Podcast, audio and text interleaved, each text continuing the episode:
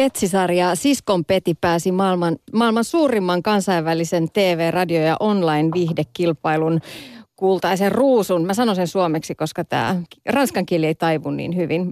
Joka tapauksessa Siskon Peti pääsi finalisti kolmikkoon tässä kilpailussa. Kilpailun englanninkielisellä verkkosivuilla Siskon Pedin nimi on käännetty englanniksi muotoon Pyjama Party.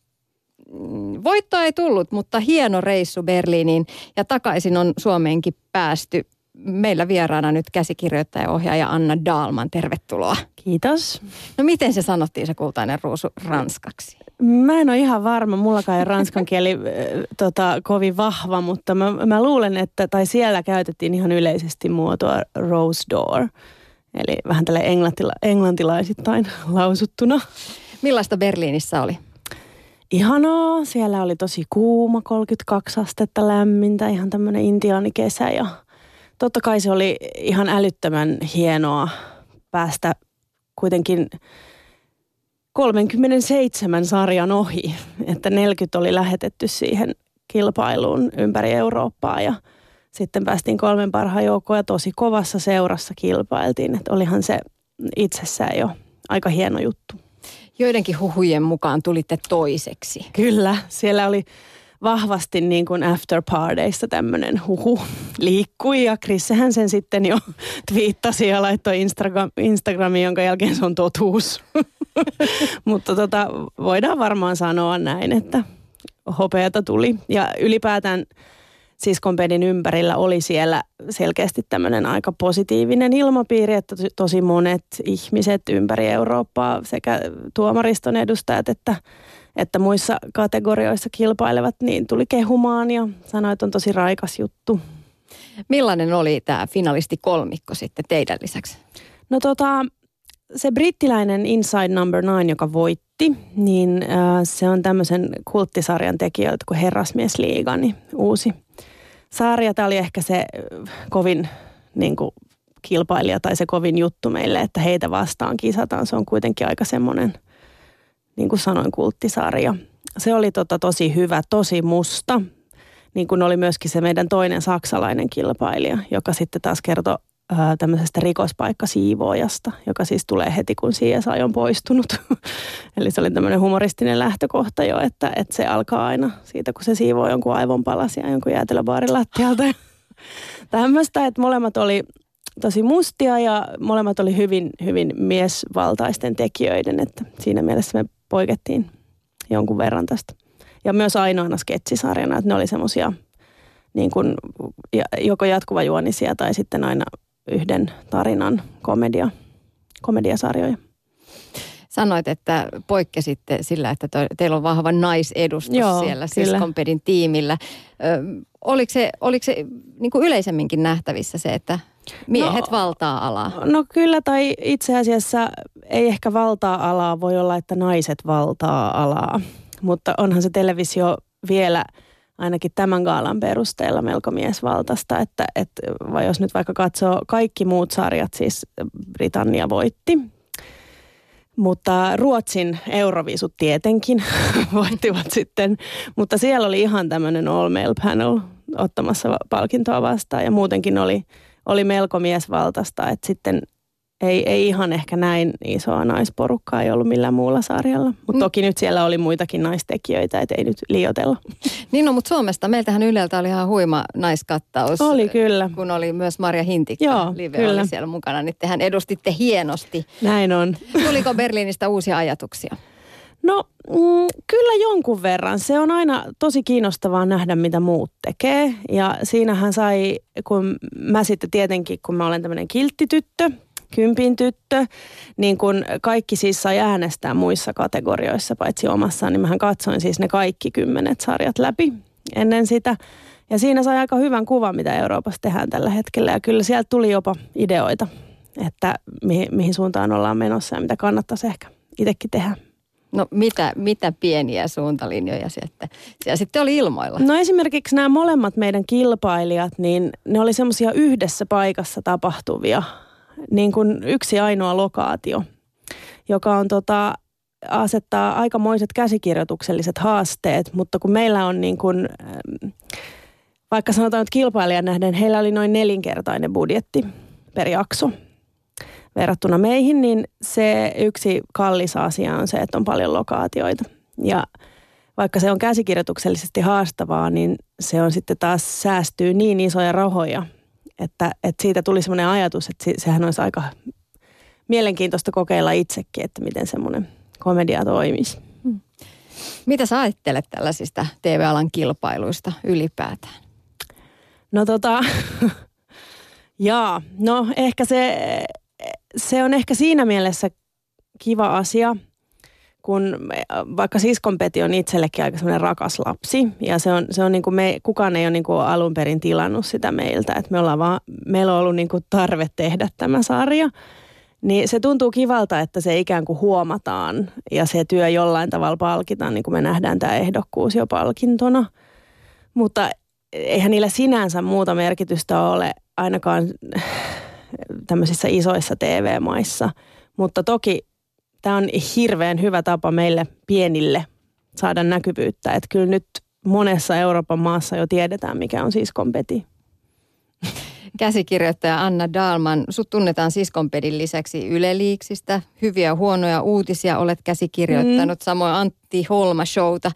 Oletko luonnostasi sellainen huima tarinan iskiä? No en mä tiedä ehkä. se, on, se on vaikea kysymys.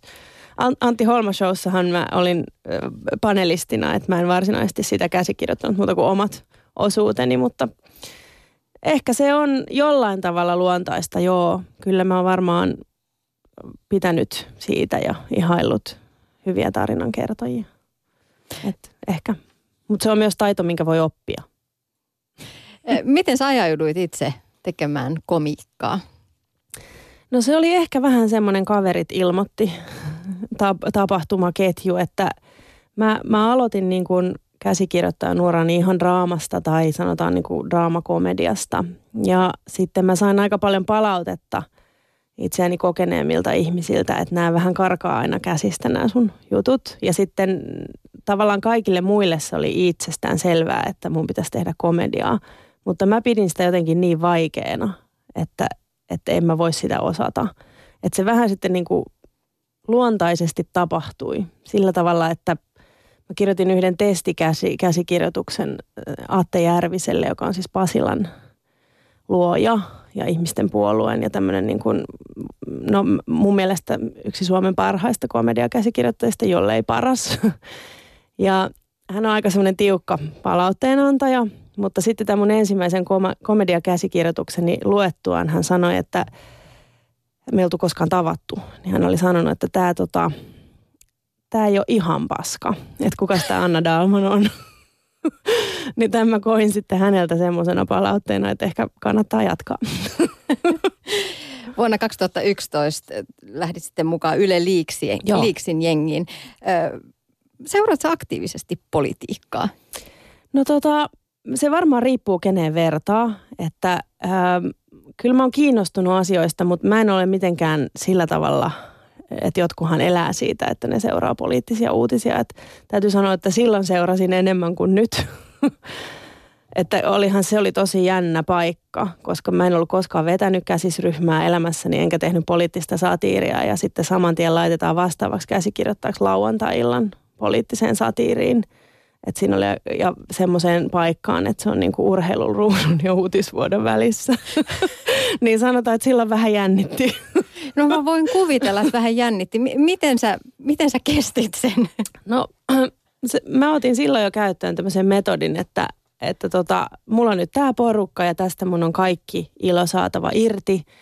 Ja mä tutustuin siellä sitten Pirjo Heikkilään, Joonas Nordmanin ja Niina Lahtiseen jotka olivat, Niina oli siinä niin kuin mun kakkosena ja sitten Joonas Nurma ja Piri oli ruutukasvoina ja käsikirjoittajina. Ja sitten mä huomasin tosi nopeasti, että, että näähän on ihan sairaan hauskoja ihmisiä, että mun tehtävä oikeastaan vaan pitää tämä niin kuin kasassa ja saada heidät kukoistamaan. Ja se, se, siitä sitten lähti vähän pidempikin yhteistyö näiden ihmisten kanssa, että nehän on ohjelmasta toiseen oikeastaan enemmän tai vähemmän jatkunut.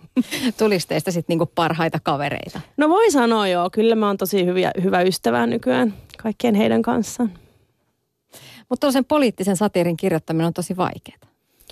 No on se, on se, on se kyllä. Ei, ei sitä käy kieltäminen. Varsinkin voi sanoa, että siihen, silloin oli vaikeampaa vielä ehkä kuin nykyään, koska persut ei ollut ihan vielä tällä tavalla lyönyt läpi tai ne ei ollut ainakaan hallituksessa. Ja se oli aika sta- suhteellisesti ottaen aika stabiili se tilanne. Että kyllä mä monesti muistan, kun me mietittiin vaikka Amerikan Yhdysvaltoja, jossa on puolue, joka kiistää evoluution, niin siellä on vähän ehkä helpompi tehdä sitä satiiria. että täällä on niinku tavallaan kaikki on sen verran laimeampaa. Mutta tota, Mut kyllä sieltäkin sitten löytyy. Ja se on muuttunut kyllä, että nyt on tullut, nyt on tullut räiskettä ja väriä. niin, no katselet tällä hetkellä, kun seuraat tietenkin varmaan vieläkin mm. käsikirjoittajan silmälasien Joo. läpi poliittista keskustelua, niin kaipaatko esimerkiksi esimerkiksi en vielä sitä Yle Liiksin maailmaa? No välillä tulee sellaisia, että olisipa nyt hauska tehdä sitä, mutta sitten nyt on esimerkiksi tämä Ylen noin viikon uutiset on musta tosi hauska ohjelma ja monessa kohtaa muistuttaakin just niistä Yle Liiksin ajoista ja niillä on semmoinen ihana samanlainen riemuisa tekemisen meininki selkeästi siellä, että, että Jukka Lindström on myös musta tosi hauska mies ja koko hänen tiiminsä on loistava. Mm, joskus kun puhutaan poliittisesta satiirista, niin tulee sellainen olo, että uskaltaako ihan kaikkea sanoa. Uskaltaako mm. tonne pesään sohasta? Mitäs mm. jos mä sanon näin, niin mitähän, millainen tapahtumaketju tästä sitten alkaa? Pelottaako sua käsikirjoittajana, että sohasee vähän mm, tabuja tai väärään, väärään pesään? Mm, no kyllä joo, mutta e, ei yleensä silloin, jos se on niin kuin korkeammalla se pesä. että mitä korkeammalla se pesä on, niin sitä vähemmän se oikeastaan pelottaa, koska poliitikoilla on aika paksu nahka. Ne kestää tosi, tosi kovaakin kritiikkiä ja sitten kyllä valtaa pitäviä pitää saada kritisoida. Mutta enemmän se silloin mietityttää, jos se on ikään kuin pienempi ilmiö tai, tai, tai vähemmän tunnettu ihminen. Et silloin siinä, kun televisio on kuitenkin aika iso, iso media – ja isot yleisöt, niin silloin pitää tosi tarkasti miettiä näkökulma ja että se nauruun tai kritiikin kärki osuu oikeeseen. Oletko havainnut tällaista mielensä pahoittajien ilmiötä, että sellainen mielensä pahoittaminen on lisääntynyt? No kyllä, Kyllä ehkä joo ja varmaan niin kuin aina jos haluaa löytää jotain ilmiöitä maailmasta, niin nehän löytää. että, mutta ehkä siinä on se, että mä oon itse esimerkiksi sosiaalisessa mediassa aika varovainen, koska se siellä ja tässä niin kutsutussa keskustelussa, mitä internetissä käydään, joka ei mun mielestä ole keskustelua ollenkaan, niin – niin siellä ehkä se mielensä pahoittaminen on aika yleistä. Ja mulla on vähän sellainen tunne, että jos ottaa mihin tahansa asiaan kantaa, niin joku suuttuu. Että, että ehkä siitä voisi olla välittämättä enemmän ja tehdä sen siitä huolimatta, mutta joo, kyllä mä, kyllä mä voin sanoa, voin allekirjoittaa ton, että on mielensä pahoittajia. Puolesta loukkaantujia on myös aika paljon. Siskon Peti alkoi Ylellä vuonna 2014. Te mm. lähditte naisporukalla suunnittelemaan sarjaa. Mikä oli alun perin ajatuksena, että mitä nyt lähdetään tekemään? No alkuperäinen ajatus oli se, me ei oltu ihan täysin naisporukka toki, että Joonas Nordman on myös käsikirjoittanut tätä, mutta alkuperäinen idea oli, oli tota, syntyi Riihimäellä Niina Lahtisen keittiössä ja siinä oli niin kuin minä ja Pirjo Heikkilä ja Niina Lahtinen ja sitten sarjan tuottaja Julia Jokinen. Ja silloin ajatus oli se, me oltiin oltu katsomassa Niinan tota revyytä siellä Riksussa ja ihan vähän siinä sitten juotu viiniä ja me alettiin miettiä. Ja Katja Lappi oli myös paikalla, joka on siis säveltänyt kaiken musiikin. Niin tota, että olisi kiva tehdä semmoisella tosi kivalla porukalla. Ja sitten kun meillä oli oikeastaan lähtenyt se semmoinen innostus tämmöiseen musiikkiviihteeseen jo yleliiksistä, että mehän tehtiin välillä sinnekin semmoisia musiikkinumeroita. Että olisi ihana yhdistää sketsejä ja musiikkia ja sitten tämä kiva porukka siitä se oikeastaan lähti. No kaksi kautta on nyt tehty. Millainen kaari sun mielestä sarjalla on ollut? No kyllä mä sanoisin, että se oli vahvasti nousujohteinen. Että eka, ekalla kaudella kaikki vielä etsi sitä, että mitä nyt tehdään. Ja mä ohjasin ensimmäistä kertaa. Ja sitten se oli tokalla kaudella jo tosi paljon selvempää, että tätä me ollaan ja tätä me halutaan tehdä. Että tosi mielellään tehtäisiin vielä lisääkin. niin se toive voidaan tässä vienosti. Joo, vienosti. Kertoa eteenpäin. niin, mahdollisesti, jos joku Joo. vaikka tuolla isossa pajassa Just. kuulisi, jos se lenti, lentäisi tuosta Aivotaan. pihan yli sinne. Mm. No mutta yksittäiset sketsit ja musavideot on jääneet elämään YouTubessa ihan omaa elämäänsäkin. Otetaan nyt esimerkiksi se huima viinapäivä sketsi. Miten se syntyy? No se, tota, se, on, se on alkuperäisidea se sketsi on Joonas Nordmanin ja hän on semmoinen jollain tavalla voi sanoa koominen nero, että aina kun me ollaan jossain umpikujassa jonkun sketsin kanssa tai, tai se premissi on tosi hauska, mutta kukaan ei keksi mitään punchlinea, niin se on semmoinen automaatti. Sieltä tulee aina. Ja se oli jotenkin saanut sen idean siihen, että, että jos tällä lasten karkkipäivä, että sen kääntäisi toisinpäin, että se olisi niin kuin aika hauska. ja se oikeastaan kyllä syntyy aika pitkälle sit siitä ja toki sitten meidän uskomattomat lapsinäyttelijät ja ollaan porukalla sitten sitä ajatusta jatkettu eteenpäin ja kirjoitettukin, mutta et varmaan se ihan alkuperäinen ajatus syntyy Joonaksen päässä kyllä. Onko teillä paljon, tai musta tuntuu, että ainakin, että on paljon sellaisia, että käännetään niin kuin asetelma ympäri toisinpäin, että ikään kuin miehet on niin kuin naiset tai tässä mm. tapauksessa aikuiset niin kuin lapset. Joo, kyllä se voi sanoa, että se on ihan metodi meillä.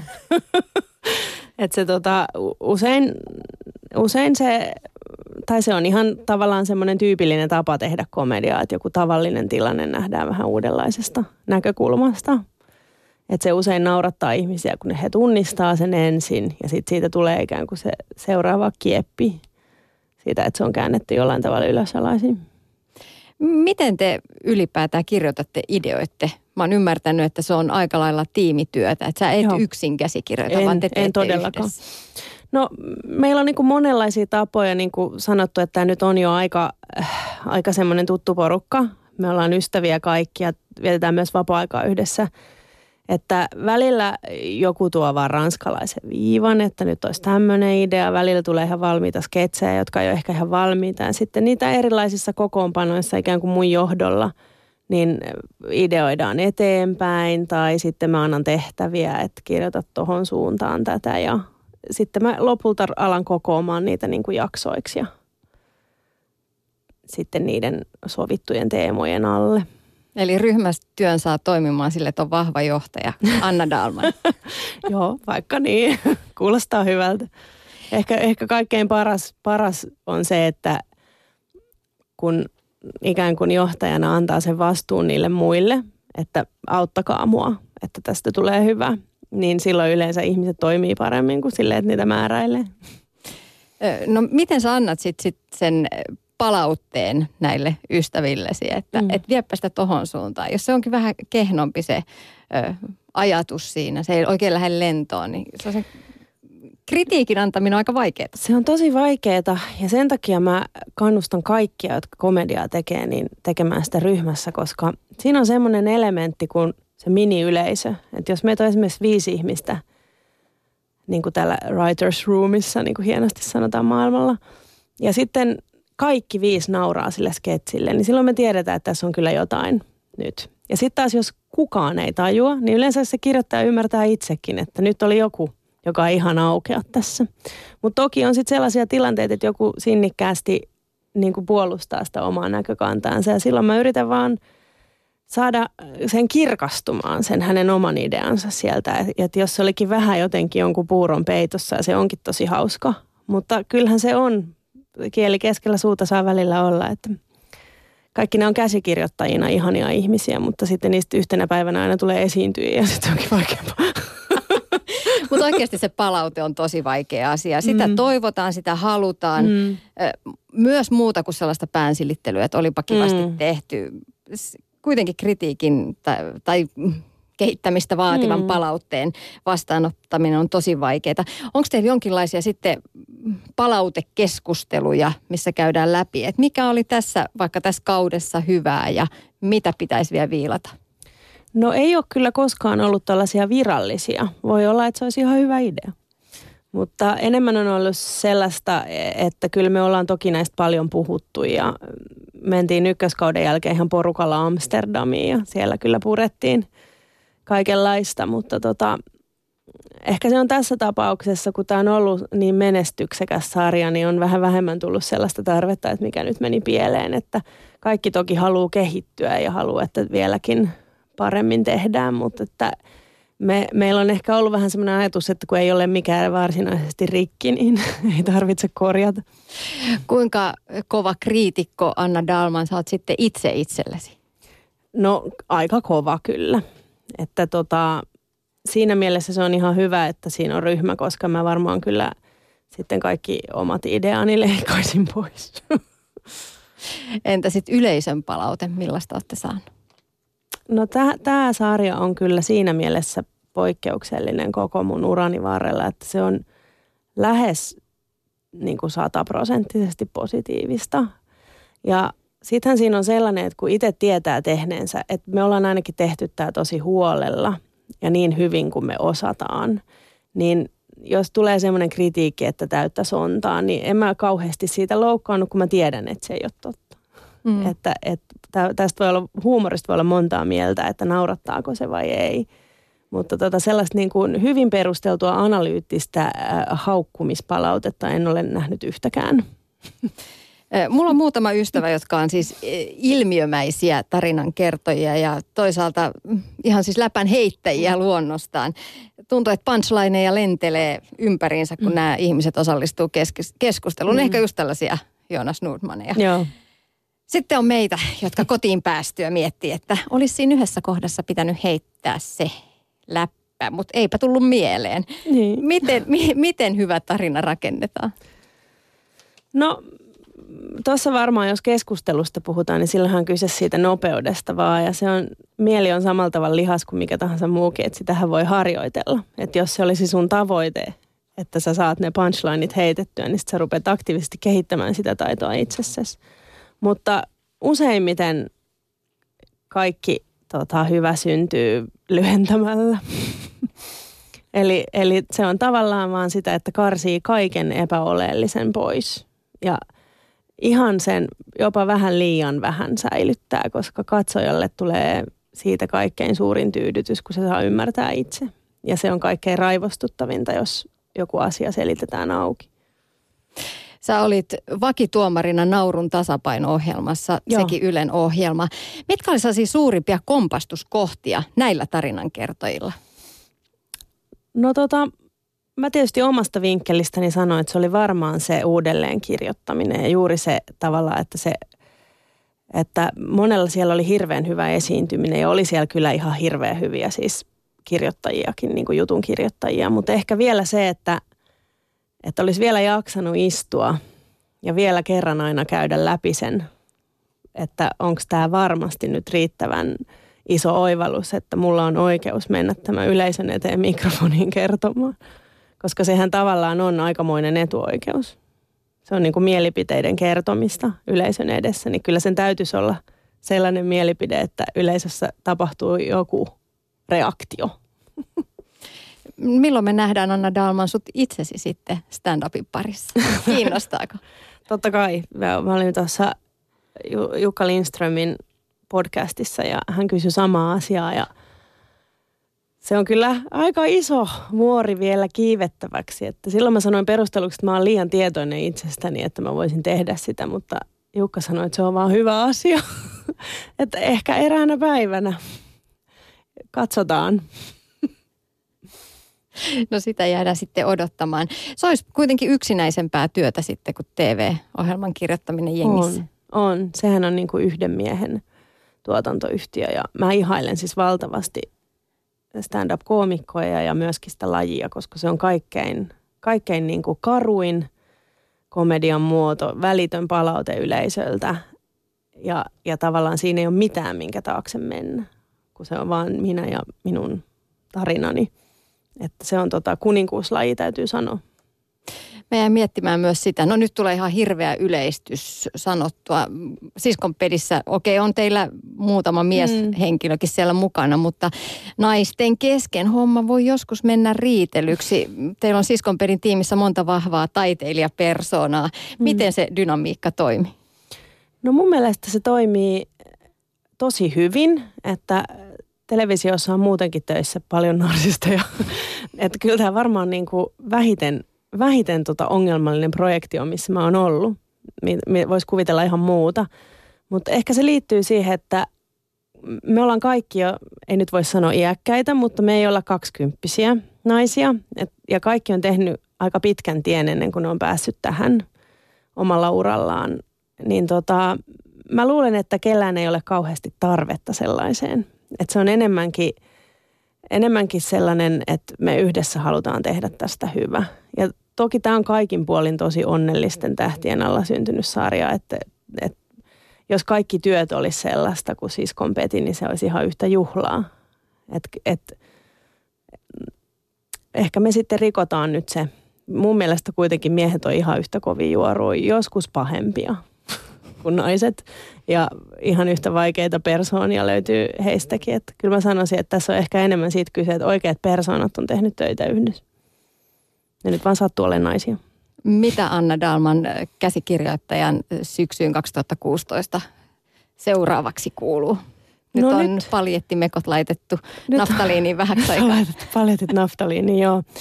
Seuraavaksi tota, nelosella alkaa 22. syyskuuta Nieminen et Lahtinen show, joka on sitten taas ihan, ihan erilaista huumoria, sketsejä siinäkin kyllä ja näin. Ja sitten tota, muutamaa sellaista pidempiaikaista elokuvahanketta tässä valmistellaan, mutta niistä ei vielä voi sen enempää puhua. Kiitos Anna Dalman vierailusta vielä onnea Siskon pedin menestyksestä. Kiitos.